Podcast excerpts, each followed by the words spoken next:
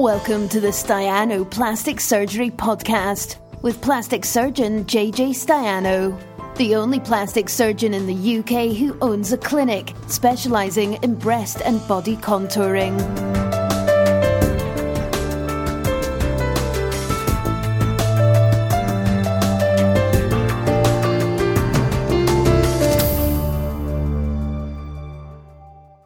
Here I am, I zero, uh, and we have got uh, what we've got here. Right here is we've got um, a live Q and A with plastic surgeon JJ Staiano, yours truly, live 7 p.m. And uh, if you've got anything to comment about or share, then please comment and share, because that'd be great, very much appreciated. How's the how's the camera angle? How many how many angles? It's top of my head off there. Mm, mm. Evening, evening, Angela. Nice to see you.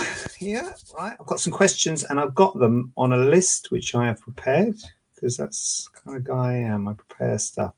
And this is the number one question here. We've got a list of eight questions. We had 17 once a couple of weeks ago. 17. I thought 17 this week, 20, you know, 30. And then the following week, I think it was about five. Anyway, quality, not quantity. And these are quality questions. So uh, mustn't grumble. And I'm not grumbling. I'm very grateful for every question. And this is a question. Um, where's the specific question? Because it was stuff about. Um, hormones and things. It was a good question. It was uh, basically this patient um, has said, "I've heard the causes of gynecomastia are um,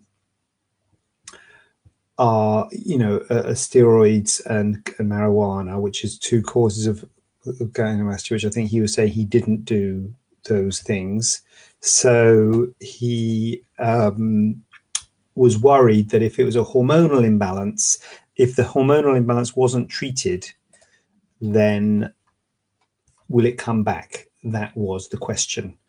So here we go. Here we go. Here it is. If the issue is hormone imbalance, which I'm led to believe it is, considering it's not marijuana or steroids, is there not then the possibility of developing gyno once again? So uh, Yes, there is. And um, the thing about gynecomastia is, yeah, it absolutely depends on the cause and, and steroids and uh, what have you, like, especially like, you know, steroids for bodybuilders can do it. And uh, basically, it is a hormone imbalance. And there are certain things that can cause a hormone imbalance, like uh, certain drugs, like the ones we mentioned, but also ones that are treated uh, certain cancers. Also, there are certain tumors that can cause it. So, uh, uh testicular tumors, pituitary tumors, um, tumors with the adrenal gland, liver tumors. There's certain tumors which can produce hormones and cause an imbalance between the uh, estrogen and the testosterone, which can uh, cause uh, gynecomastia. Uh, also, certain times of life, there are hormone imbalance, uh, particularly during puberty and in sen- senility, as in older age. You get an imbalance between estrogen and testosterone, and you can have too much um, breast tissue growth. So these are all causes of uh, gynecomastia. And if you do not, if you have an underlying cause of gynecomastia, you need to treat the underlying cause of the gynecomastia. And so if it's happening during puberty, then you would say, well, let's wait till puberty's over with and see if it gets better. If it's due to some medication you're on or some drugs you're taking, if you can stop that medication and those drugs, then it will uh, be uh, that that's the right thing to do first. If it's due to a tumor, then you need to get that sorted first to stop the hormone imbalance because the, the you're absolutely right, it will come back in. The problem is that the majority of cases are, are, what we call idiopathic. So, whilst there's a huge list of cases of causes of gynecomastia, the majority of cases are idiopathic, which means we don't know the cause, which means there is no underlying cause. And so, uh, the majority of cases, no underlying cause. So, if you're worried you've got an underlying cause, if you have symptoms, um, if you have symptoms of any of these cancers, testicular cancer, pituitary cancer, they all have symptoms associated with them, um, then there that needs to be investigated to see if there's an underlying cancer.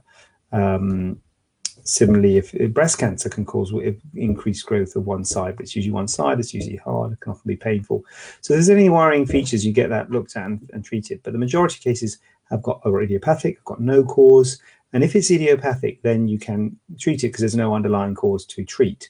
So that's why if bodybuilders are still taking steroids, I said there's no point in having gynecomastia treatment because it'll come back again. So um, if it's idiopathic, then you treat it with um, by removing the glandular tissue and the fatty tissue. The only thing I would say is that um, sometimes people say it's come back if they put on weight. You take all the gland away and all the fatty tissue away while you leave a little bit behind the nipple because otherwise you get a crater deformity, you get a dent. But anyway, um, take it all away and but you do leave some fat behind. There will still be some fat there. So if your weight changes, particularly if you put on weight, that fat will get bigger. The whole thing about putting on weight, you've got the same amount of fat. Everyone's got the same amount of fat cells. Fat people have just got bigger fat cells than thin people. So the fat cells get bigger when you get fat and smaller when you get slim. So you will still leave some fat cells there. And so that fat cells can those fat cells can get bigger. So if you put on weight, then you can it can come back again, sort of thing. And that well, it, they think it. People say it's coming back again. It's not coming back again. It's just you put on weight and you're getting fatter. So if you hadn't had the gynecomastia correction, you have got bigger as well. So it's not a recurrence of the gynecomastia. It's not like oh, there's an underlying cause. It's all coming back. It's you put on weight and the fat's got bigger. So that's the only other thing. So can so so headline question: Can it come back after having surgery? If there's an underlying cause, yes. The majority of cases don't have an underlying cause. And if you put on weight afterwards, then uh, it can get bigger. It's not it coming back, it's just you're putting on weight, but you've been reset to a better position. I think we've got that one there. Zoe, Karen, and Junie is in the house. So big up yourselves. And uh, nice to see you all here tonight. If you've got any questions, fire away. I will do my best to uh, attempt to answer them. I've got some preordained questions, which I will uh, talk about here. Um, question numero dos Can I wear a bra straight after having inverted nipple correction? Oh, I've got to get back to my list of questions here. Multi screening. Multi screening. That's what I'm talking about. It's totally professional, this. Um, yeah. Yeah, you can you can wear a bra straight after having it in. Bras, you've got to think about why you're doing bra, why you wear, why you're, uh, why bras are sort of what bras are doing. Oh God, making no sense, man. Um, so basically, if you're having a breast, like a breast uh, augmentation or breast reduction or some kind of breast reshaping, should we say, operation, breast lift, the bra is giving support. So the bras are we, we use sort of post-op bras, but like it's sort of like a sports bra. And what you'll find, these bras don't have much shape to them. They're sort of flat when you look at them. And when you put them on, they sort of give you, I wouldn't say compression. You don't really want to compress, but you give you support. So that's like a support bra. So that's the sort of bra you use after a breast augmentation or a breast reshaping in terms of lifts or reductions and things like that. Um, after inverted nipple, you don't need that sort of bra. So you don't need a post-op bra. In fact, a post-op bra is bad.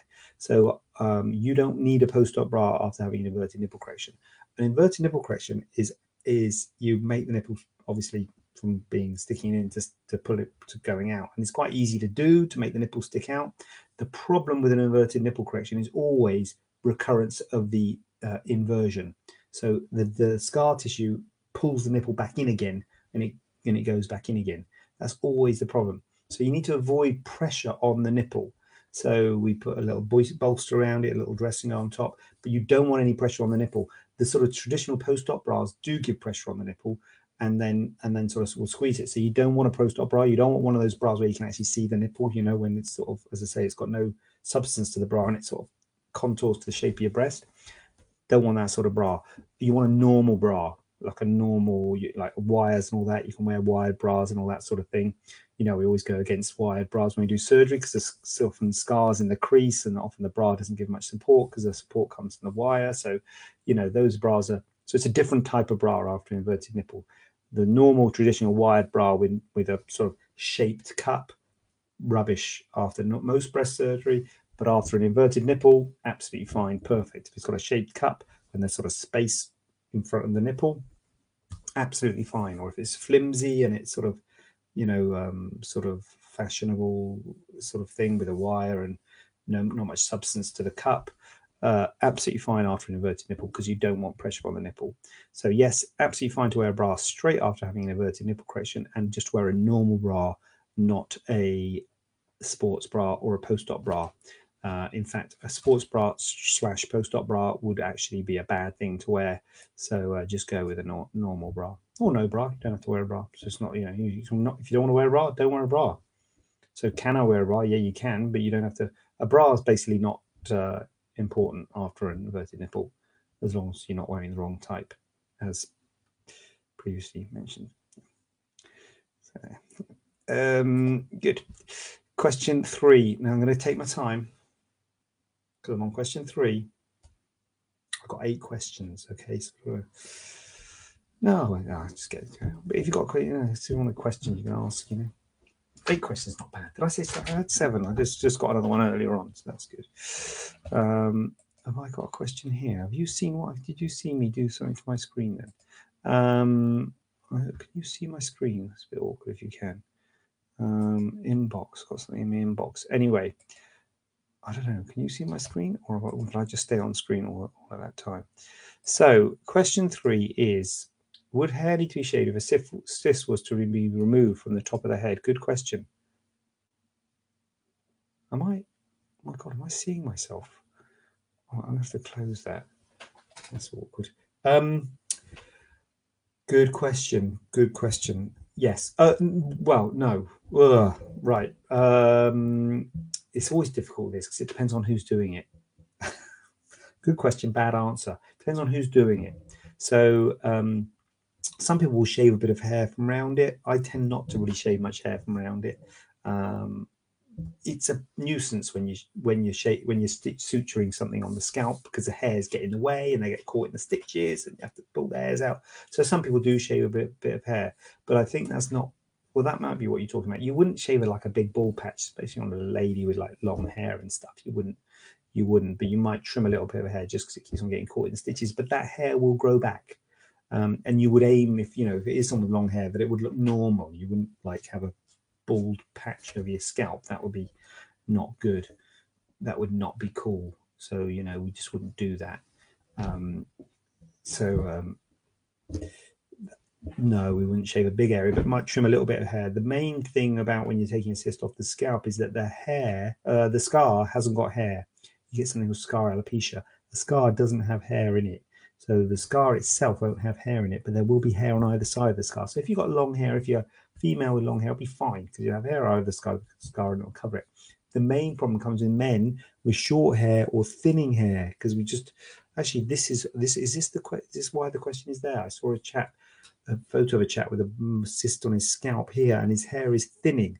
And I'm thinking, hold on a minute, his hair is thinning. Now, obviously, you can say, well, I can see the cyst, so I don't like it because there's a big bump there. Fair enough. We can remove the cyst for you but the um, scar will be more obvious in someone with short hair. A bit like when you have a stubble.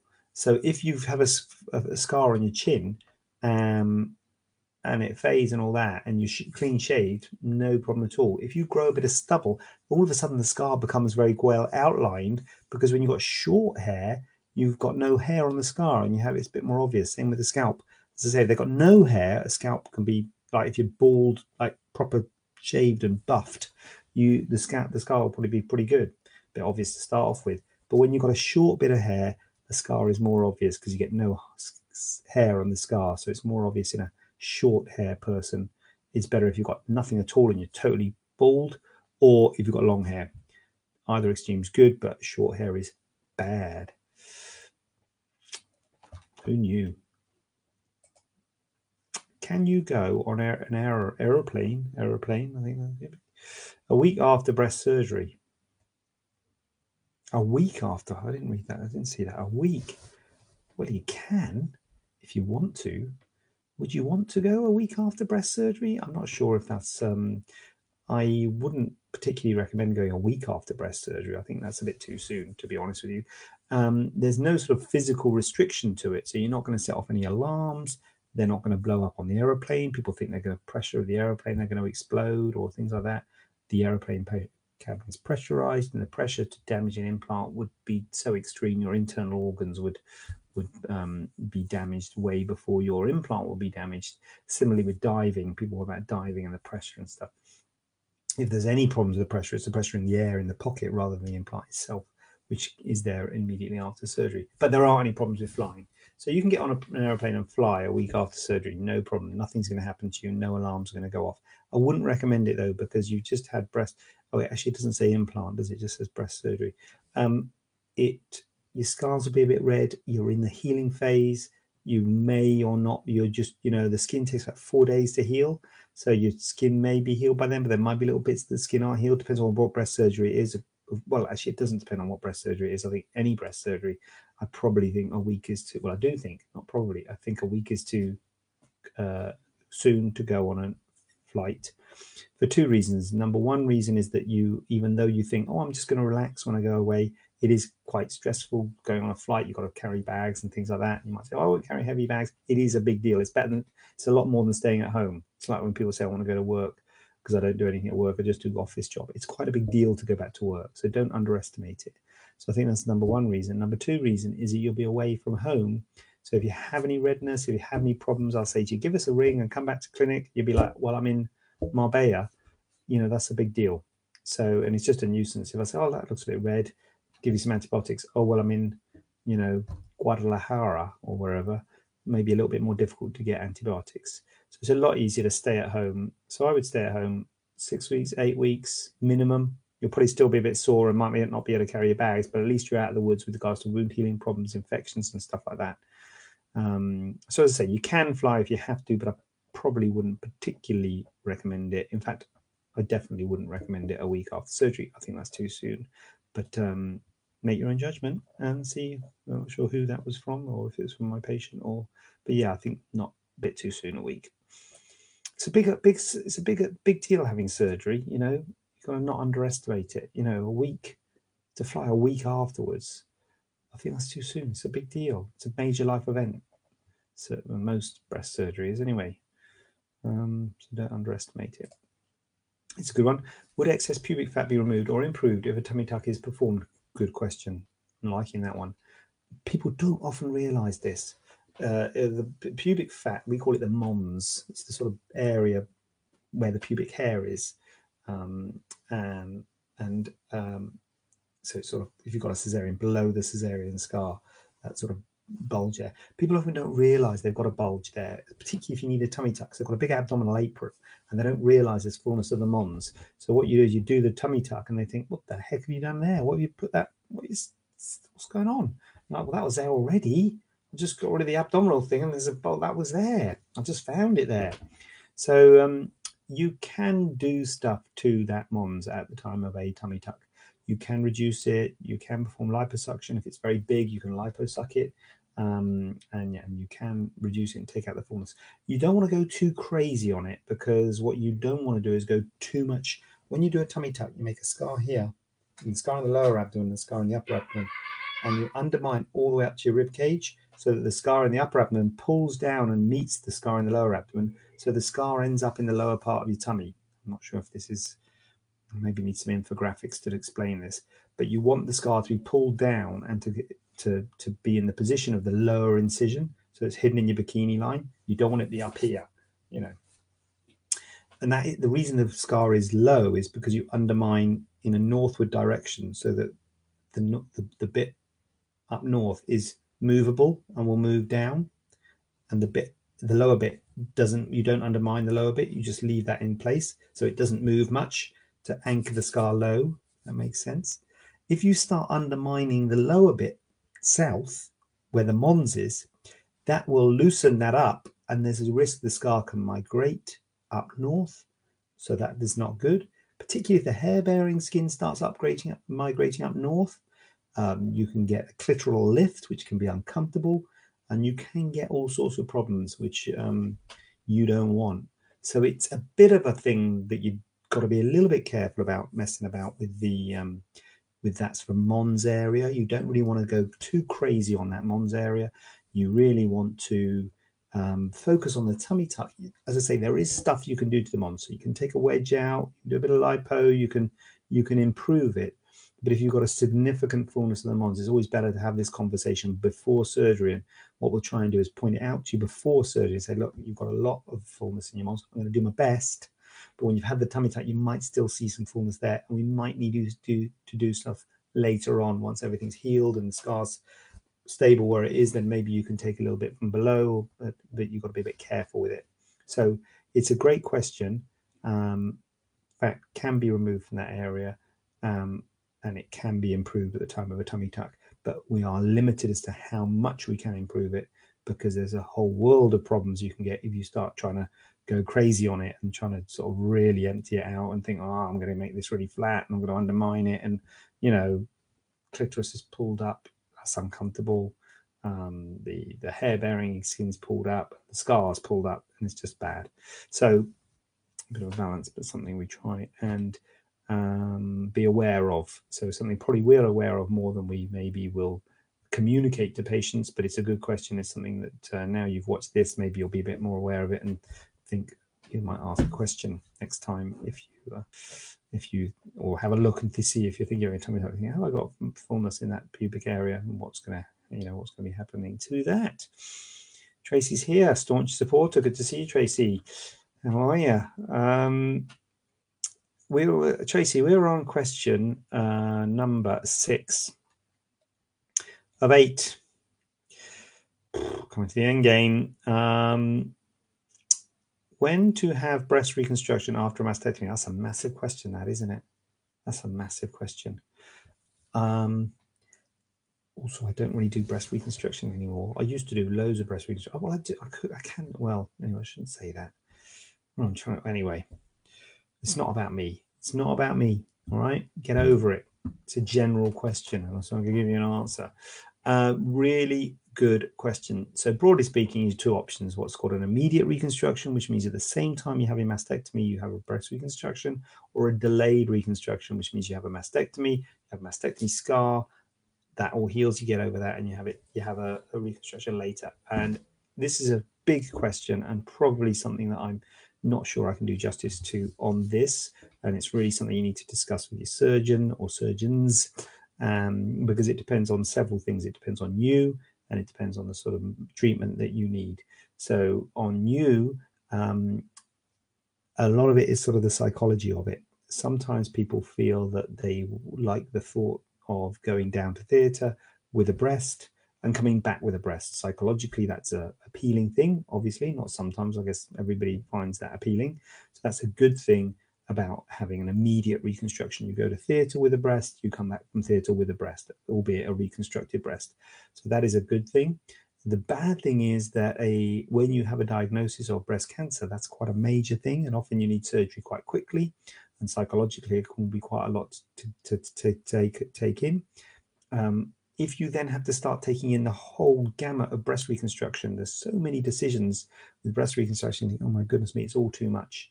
And you might say, look, just do the mastectomy. It's a relatively short operation, get that done, and then I can consider a reconstruction later. Um, because a mastectomy on its own is a sort of average operation, not that big an operation. But a mastectomy with an immediate reconstruction can be a big operation. So you can turn a sort of medium sized operation into a big operation at quite a vulnerable time when you're quite psychologically in turmoil because of, you know, you've been given this diagnosis. So you might say, I can't face it at the moment, it's all too much. Um, so you've got to think of it from your point of view, which where you're at, whether you want to just come back with a breast and you're well from uh, when you go to theatre, but and you're willing to put up with a, a big operation to, to, achieve that, and also whether you're willing to go through the turmoil and the decision making with in terms of breast reconstruction, because there's all sorts of different types and pros and cons of all of them. So um, there is that. Then there's issues in terms of the disease and the treatment that you need. So um, it depends on what sort of treatment you need in terms of the mastectomy and whether you need any what's called adjuvant therapy. Adjuvant therapy is things like radiotherapy and chemotherapy. So, and often they can tell before, sometimes they can't necessarily tell before whether you're going to need it, but often they can tell you before whether you're going to need adjuvant therapy. If you need adjuvant therapy, um, if you need radiotherapy, radiotherapy sort of um, blasts the area once you've had the mastectomy. Um, and or it could be a wide local excision. If you have a wide local excision, you pretty much always need a radiotherapy, um, and and and kills any remaining cancer cells that are left behind. Now, if you do an immediate reconstruction where you put the tissue up there at the same time as the mastectomy, when they do the radiotherapy, they're going to blast that that uh, that reconstructed tissue. So it can damage your reconstruction in terms of causing some scarring and some abnormalities of shape. Now there are significant benefits of having an immediate reconstruction, so you might that might be outweighed by that, that risk of the radiotherapy being blasted. And but some surgeons say, look, if you have radiotherapy, have a delayed reconstruction, don't have an immediate. I'm not like that. I do think there are benefits of having an immediate reconstruction, particularly if you're going to use your own tissue, something like your tummy tissue. So I think there are benefits to having a reconstruction, but it's true that if you were going to have radiotherapy afterwards, uh, afterwards that can damage the reconstruction. How, to what extent, and whether that would mean you need another operation or whatever, I, you know, it's hard to say. It's hard to quantify. But obviously, if you have a delayed reconstruction, you'll definitely need a, another operation. So that's what I mean about not being able to answer it properly here. It's really something you need to talk to your breast surgeons and your reconstructive surgeons, or you might might be the same person about you know about that. The other bit of adjuvant therapy you might need is chemotherapy. Uh, chemotherapy is sort of drugs to, uh, to to kill any cancer that might be in your body. You know, radiotherapy is a bit more of a directed treatment. Chemotherapy is more of a systemic thing, um, and that can be important to remove any um, any uh, cancer that might be in your body. Um, if you have a mastectomy on its own, you just have one scar, and you know that you've got to get that to heal. If you have a mastectomy reconstruction, you often have more than one scar because you might have had a reconstruction from a bit of tissue from your body, and it all might be tight, and all, there's more risks of wound healing problems, and there's more risk of complications if you're having an immediate reconstruction. And so, um, if you do get a complication, if you do get a wound healing problem or something like that, that might delay your adjuvant therapy, particularly your chemotherapy. It might delay your uh, they might not want to give you the adjuvant therapy if you've got wounds that need healing. So you might say, well, that's going to jeopardize my cancer treatment. I need to get this adjuvant therapy. I need to get this chemotherapy to mop up any cancer cells. And if the if there's a chance that having an immediate reconstruction might delay that, that might factor into your decision making. You might think, hold on a minute, I just want to get the cancer treatment done first, and then next year I'm going to think about reconstruction. You know, it's different things for different people. So that's a one reason um, against having an immediate that it does make it potential that you might have a delay in your adjuvant therapy not necessarily but more more likely than if you just had an immediate reconstruction. Finally um, the cosmetics of it. Cosmetically an immediate reconstruction is far superior to a delayed reconstruction. It does look a lot better. The thing about a delayed reconstruction if you've got a breast with lots of skin when they do a mastectomy they're not really interested in taking the skin. The only skin they're really interested in taking is your nipple and your areola. That's all they really want to take. So when they do a mastectomy, if you're having an immediate reconstruction, what they sometimes do is just make a scar around the nipple and the areola, take that out, and then take the rest of the breast out through that incision. And then when you're doing a reconstruction, you can fill that skin envelope with your breast reconstruction and just use a little skin paddle for that nipple and then you can reconstruct the nipple. So actually, once you've reconstructed the nipple, it looks like you've got no scars because you only had a circular scar, which is then swallowed up by your areola reconstruction. So cosmetically, all that skin's intact. Your inframammary fold, the fold where your bra sits, is intact. And so cosmetically, it's a lot better to do an immediate reconstruction. With a delayed reconstruction, you can't leave that skin. If you're not putting a reconstruction in, you can't leave that skin hanging there. So you have to cut the skin out. So you end up with a much bigger scar. When you do delayed reconstruction, you end up with a mastectomy scar, which is that oblique scar across your chest. And then when you're doing a reconstruction, you have to reconstruct the inframammary fold because that's gone and you just have a flat chest. And you have to bring much bigger skin paddle in because you have to import skin from somewhere, or you might use implants or what have you. And you have to stretch the skin. But you have to, it's, it's a more difficult reconstruction, and cosmetically, it's never as good, really, a delayed reconstruction as an immediate reconstruction. So, tricky one no answers there. Pros and cons for both of them. Needs a proper discussion with the surgeon or surgeons. But uh, that's the that's some of the issues around immediate and uh, and um, delayed breast reconstruction. But really good question. Really, really uh, like, like that. That's a good question. Hi, Nikki. Good evening. Nice to see you here tonight. Uh, where are we? This is good one. This is um question that I've been uh, answering uh, a patient, and it's timely because we just spoke about this at the weekend. I went to a meeting at the weekend, and this was being discussed. Um, they call it the, the plus minus technique. Um, so um, the plus minus technique is having a breast reconstruction and then putting an implant in uh, for the shape. And I'm aware that people do it. Um, but as I say, I was at a meeting. There's a chap presenting from Brazil who was presenting his results of it.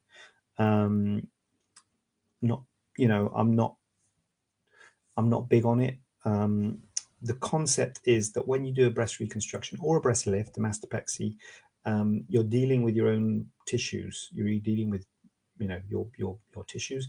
And when you do a lift or a mastopexy or whatever, I mean, a lift is a mastopexy, a lift or a reduction, you tighten all the skin up and it stays up here and it goes up like that. And people oh, I love it. Yeah, happy with this. Exactly what I wanted. Fantastic. Thanks very much. And you're like, well, hey, hold on a minute. You know, you've only just had the surgery. To be honest with you, it looks a bit weird when you first have it, when you have a reduction or a lift. Reduction and lift are sort of like the same thing. They both involve lifting the breast over time that settles. That fullness in the upper pole, from your nipple up, settles to what I would call a more natural breast shape. And I show photos of people this in the clinic. So you get a softening of that upper pole. So you get like a uh, either straight line or sometimes a concavity in your upper chest from your nipple, you know, to your nipple, and then a fullness in the lower pole. So it empties from the upper pole, goes into the lower pole. That's gravity. That happens to tissues. And as far as I'm concerned, and we spoke about this at the meeting people do injecting fat and all sorts of things to try and keep the breast up there. And you know it's really you can't well as far as i'm concerned you can't really keep the breast up there. Whatever happens gravity wins and you get a bit of a concavity and less fullness in the upper pole. I think it's a you know it's a it's a natural breast shape but you know we show photos to patients and then i think hold on a minute. If i'm having a lift i want it you know i want a bit of this don't want that. That's why I'm having the lift. I'm like, well, it will be better than you are now, but you know, it will settle a bit. The only way, in my view, to get sustained fullness in the upper pole, to get a, uh, either a flatness or even a bump in the upper pole, sometimes people want actually a bump, is with an implant. An implant does give you sustained fullness in the upper pole.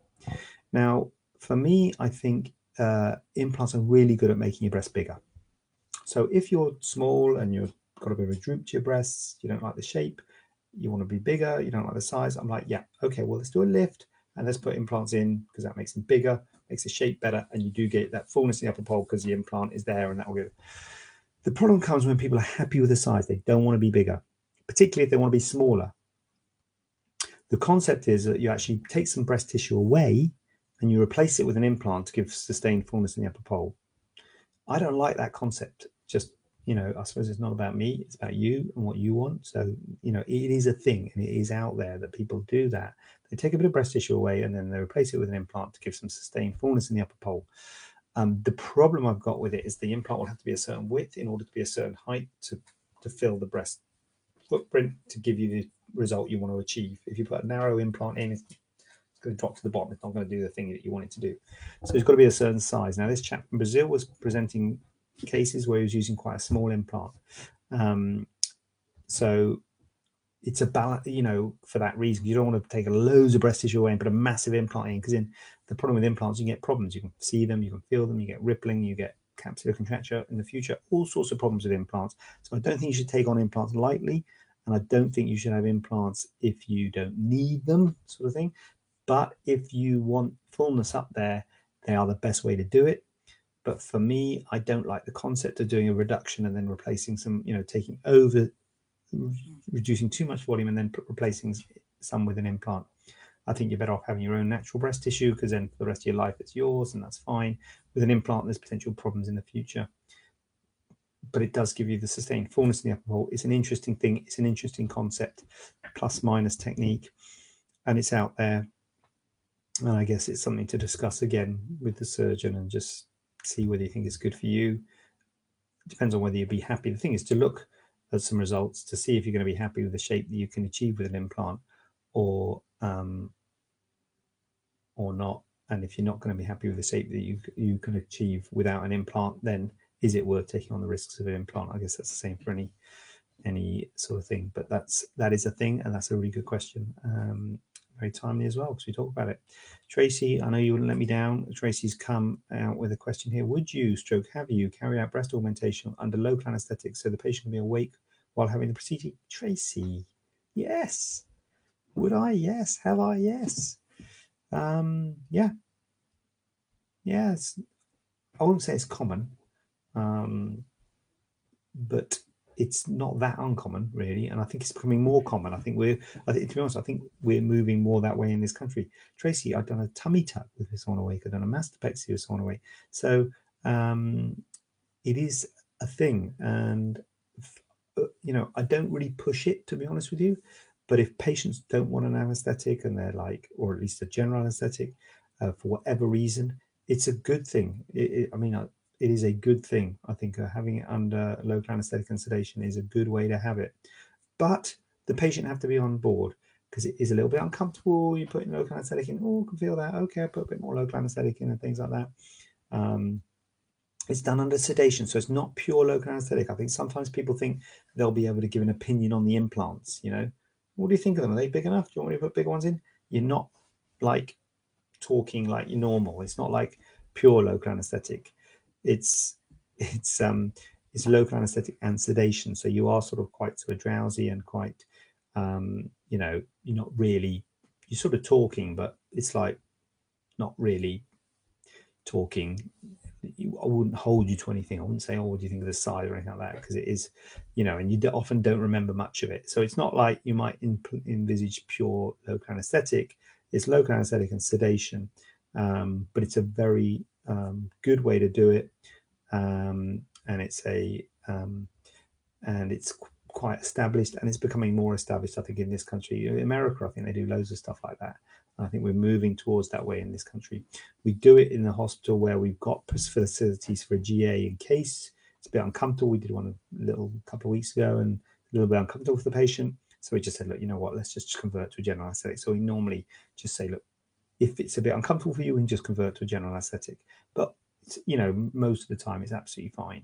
Occasionally it might be a little bit uncomfortable, and it's easy because an anaesthetist is there um, administering the sedation. So it's the price is the same. A lot of people think it's going to be cheaper to do on local sedation, but the anaesthetist is there just the same, takes the same amount of time. To be honest, if anything, it's more work for the anaesthetist than the general anesthetic, but but the price is the same. But it but it is a good thing, and I think it's a, and there's lots of things you can do under local anesthetic, not just breast augmentation. Lots of things, most things, in fact, uh, you can do under local anesthetic with the right patient. If the patient's on board, if the patient's not on board, I wouldn't push it. Right, let's do a general, keep it simple. But if the patient's keen, I think you can do a lot. Nikki, one, I thought he had, yeah, I thought he's dealt with errors. Yes, these comments are true. Um, I don't want to say too much, um, Nikki, because last week I made out, didn't I, that, i that I dealt with it. But I clearly I hadn't, had I? So um, I think I might have dealt with it. But I'm not going to say too much because you don't know what's going on out there. So I think you know, um, I think we're clear. We're clear so far, and we're near the end. So yeah, so far so good. So um, yeah, so nipple reduction. Oh, I haven't pressed the thing. Nipple reduction, not the areola, the actual nipple. Um, can you do it? Yeah, yeah, you can. Uh, so obviously areola. So the, we, it's called the nipple areola complex, the NAC, the neck. Uh, the nipple is the bit that sticks out in the middle. The the areola is the bit round the outside. Um, so um, obviously the areola can be reduced, the brown bit around the outside that can be made smaller with the scar around the areola, but the nipple can be also be reduced. Uh, in fact, in fact, it's quite common in men nipple reduction because they don't like t-shirts, so the nipple sticks out too much. But you can do it in women as well. Pretty simple, to be honest with you. It's a local anaesthetic. Uh, the nipple is just like a mountain that sticks up. You just take out a slice of cake, basically, and then fold it down. You usually put the scar in the lower border so you can't see the scar. There is a scar. The scar's at the base of the nipple, the base of the mountain. So to be honest with you, once it settles, you can't really see it. Um, and it's a relatively simple thing to do. Um, so uh, and and you can also do like for instance uh, we're talking earlier about breast reconstruction you can do nipple reconstruction by taking a piece of one nipple and putting it on the other side nipple sharing so and obviously that would reduce it's only good if you've your other nipple's too big you know if you're happy with your other nipple i wouldn't go messing with it but um if your nipple is too big. It's it's relatively simple to re- remove uh, to reduce the nipple. In fact, it's more simple than doing an areola reduction. Um, so, Junie, safe with you? Yes, thank you. I know that. I'm in. I'm in safe uh, safe hands. Good to hear. Had it done awake. Good option for people who are afraid of general. Was totally comfortable. Home within an hour. Thank. Absolutely. There you go. That's what you need. You need um, real people, personal recommendation. Um, I think you know what people who have it done awake are um, people who have it done awake are uh, yeah they love it. They are great supporters, and it, and it does tend to be a um, a good thing. Um, but not for everybody. Clearly not for Zoe. So that's all right. You know, um, I think it's now Junie. You know what's going on? Honestly, can you make nipples bigger? Yes. I had unnecessary free nipple graft in Poland. One is slight projection, but other is flat. What can be done if anything? Yeah. Um, I don't like free nipple grafts, and obviously you don't like free nipple grafts either now. Uh, free nipple grafts. I think a lot of people, when you're doing a breast reduction, think that the nipple comes off and goes back in again. That's called a free nipple graft. We actually take the nipple off and put it back on again. It's I don't I don't. Some people do it a lot. I it's like you know whatever. I don't think it's. Uh, I, I, prefer not to do it if I can than keep the nipple attached on a pedicle. Anyway, um, the problem with free nipple grafts is the sensation's always altered because you know the nerves have to connect up, and the nipple often lacks projection. That is the problem, uh, which is what's happened here. Uh, it's you know what, Junie, it's really tri- tricky because um, because yeah, oh dear, worst thing I've ever done going to Poland. Um, the it it is tricky uh, to do the uh, to give projection to the nipple for two reasons. Number one reason is it's tricky to give projection to the nipple anyway. To make something stick out is hard. Everything wants to go flat. The, the, the body wants to scar everything down and pull it down. So when you do an inverted nipple correction, it's it's hard, but it's even more difficult for this because this isn't an inverted nipple correction. An inverted nipple correction, someone's got the nipple and it's in, and you have to sort of pull it out. Uh, in this case, you've lost projection of your nipple and to try and give projection to the nipple. Now, the problem is when you do nipple reconstruction, when you make a nipple, you can make a nipple, but you make a nipple from the skin around the nipple. And when you do that, if you do that in someone who's already got a nipple and an areola, you will distort the shape of the areola. So, what you normally do in someone who's got a cancer is you have nothing, you have this white patch of skin, and you make a nipple, and then after that, you tattoo the areola as a circle if you for whatever reason have to reconstruct a nipple in someone with already with a with an areola you use that skin of the areola to make the nipple reconstruction and that can distort the circular shape of the areola. And you could go on and have a uh, tattooing to make the areola round again but it is a little bit difficult.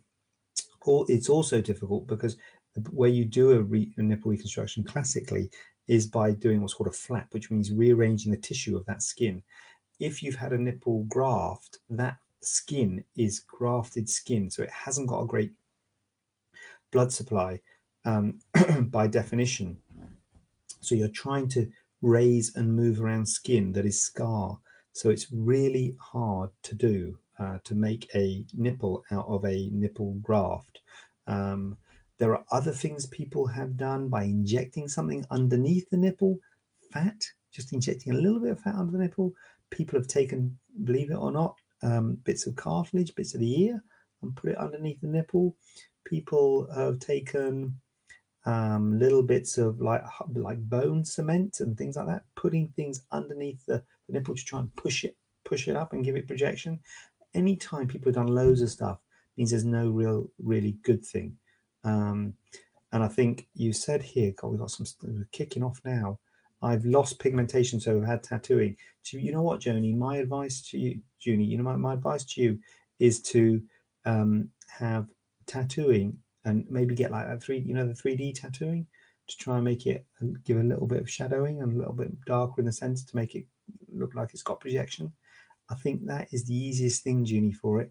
I think uh, doing it surgically on a on a uh, free nipple graft to surgically give projection to the nipple is tough is tough. There's no easy answers because it's scar and you try rearranging the tissue, you mess up the shape of the areola, and because it's scarred, that that reconstruction might not work and things.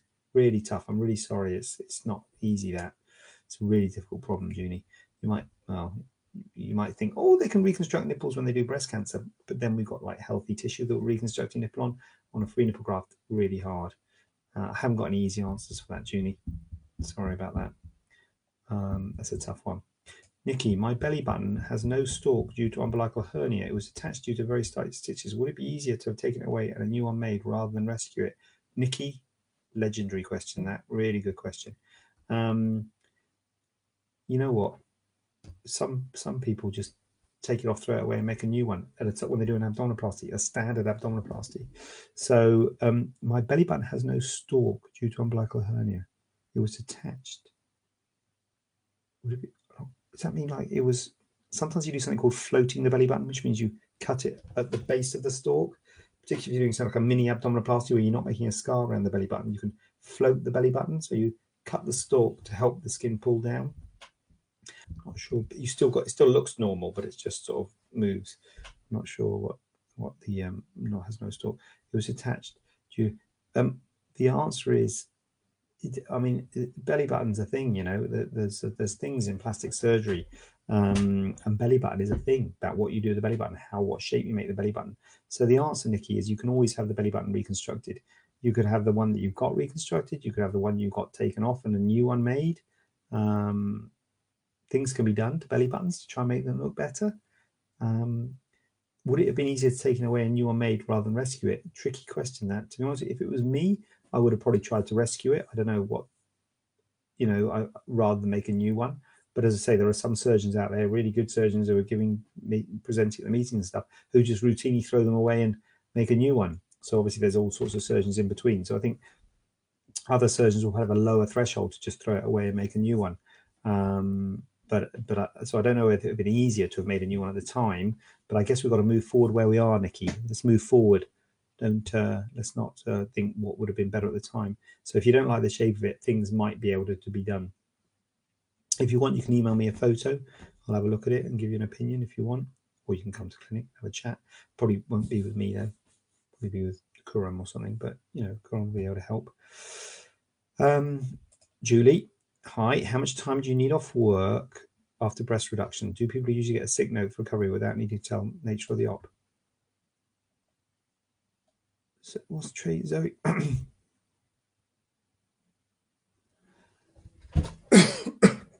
um, um, so, Julie, how much time do you need off work after breast reduction? Do people usually get sick recovery without needing to tell the employee nature of the op? Good question. Some good ones coming in. Ah, got some good ones. And Tracy's getting in there as well. This is good. Um, Julie, breast reduction, big op, big op breast reduction. Don't underestimate it. A lot of scarring and stuff like that. General anesthetic in um, in uh, overnight, taped up. Come back after a week. All the tapes come off. Feel a bit weird, as I say. The volumes up here will settle. I normally say two to three weeks for driving. Um, sometimes the insurance company will have a view on how long before you can drive.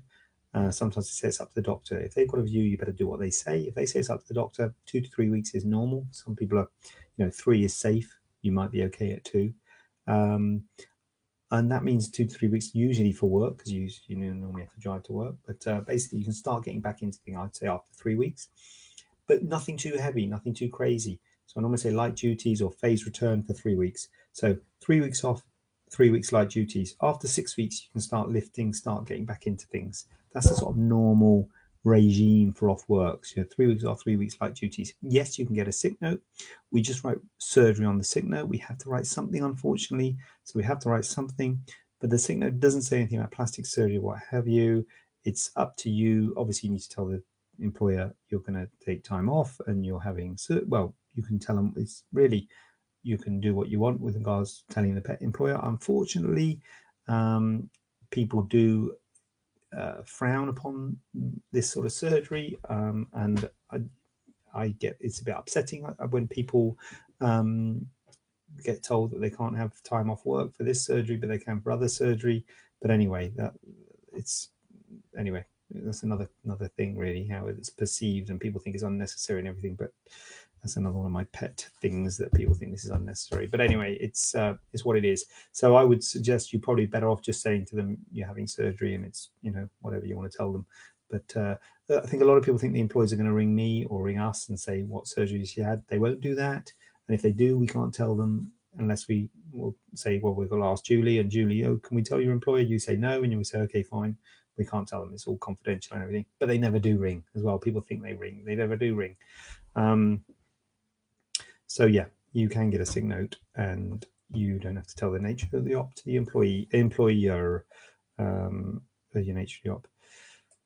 Zoe Fisher, for me, it was the best thing. Didn't get to look at the sizing. No, you wouldn't have Tracy. You just, um, but was just happy to have it done awake. And actually, Jonathan, no sedation, just local. You, you, yeah, it wasn't just local. You would have been sedated. You may not have felt like you were sedated, but there would have been a bit of sedation there. But anyway, um, don't rock the boat for positivity. Let's keep the positivity coming. Keep it coming. Tracy, good. Uh, I'll pay you later. Nikki, I had a hernia op when they sewed me up too tightly. I kept the bursting belly button with infection That's maybe under pressure. Yeah, no, no holes, just okay. Yeah, absolutely, absolutely, Nikki. So yeah, um, unfortunately, you can get wound healing problems after a tummy tuck anyway, and the areas you get the wound healing problems are centrally and around the belly button. The belly button's a naturally sort of dirty area, if you like, because it's like that sort of, you know, we try and clean it and what have you. And particularly if you've had a hernia there, it might have been contaminated because if it was open to the abdomen, abdominal cavity, so you have got a risk of infection there, and that that is a thing that's not, un, not well. I say it's not uncommon. It's, it's it's a thing, you know. Um, and so you've lost your belly button, so that can happen. Um, and now the hole is just flat. Yeah, be having an abdominoplasty. So you get a new one done. Absolutely, that's so that's the spirit. So you, when you have an abdominoplasty, you'll have a new one made. So yeah, that's fine. So you will. Uh, that sounds. That sounds. Um, you've been through it a bit there, Nikki. Or you can have a new one made anyway without having an abdominoplasty. But if having an abdominoplasty anyway, then the thing to do would be get a new one made at that time. That's good, wasn't it? At the end, came good at the end. Nikki, Tracy, Julie, Junie. Uh, got in there. Zoe put her all in. So thank you all for that. Um, that's good. Started on time ish, you know, and you finish at a reasonable time then. Next week, what's happening next week? Yeah. Next week, yeah, up for next week. So please, any questions, please ask email me, Facebook me, Twitter me, do whatever you want. Um, Nikki, keeping it busy. It's the only way to be. Um, eight quality questions tonight, plus a plethora of questions from the audience. Thank you all for asking questions tonight. I'm very grateful to you and also grateful to you for watching. If you didn't ask a question, grateful for everything, grateful for the support in any way. I'll take what I can get. Um, I'm going to um, check myself out of here and I will see you same time, same place, Tuesday, seven o'clock next week for another episode. And um, look forward to seeing them. Bye. Have a question not covered in today's show? Then send it over to info at staianoplasticsurgery.co.uk using the hashtag AskJJ. We'd love to hear from you.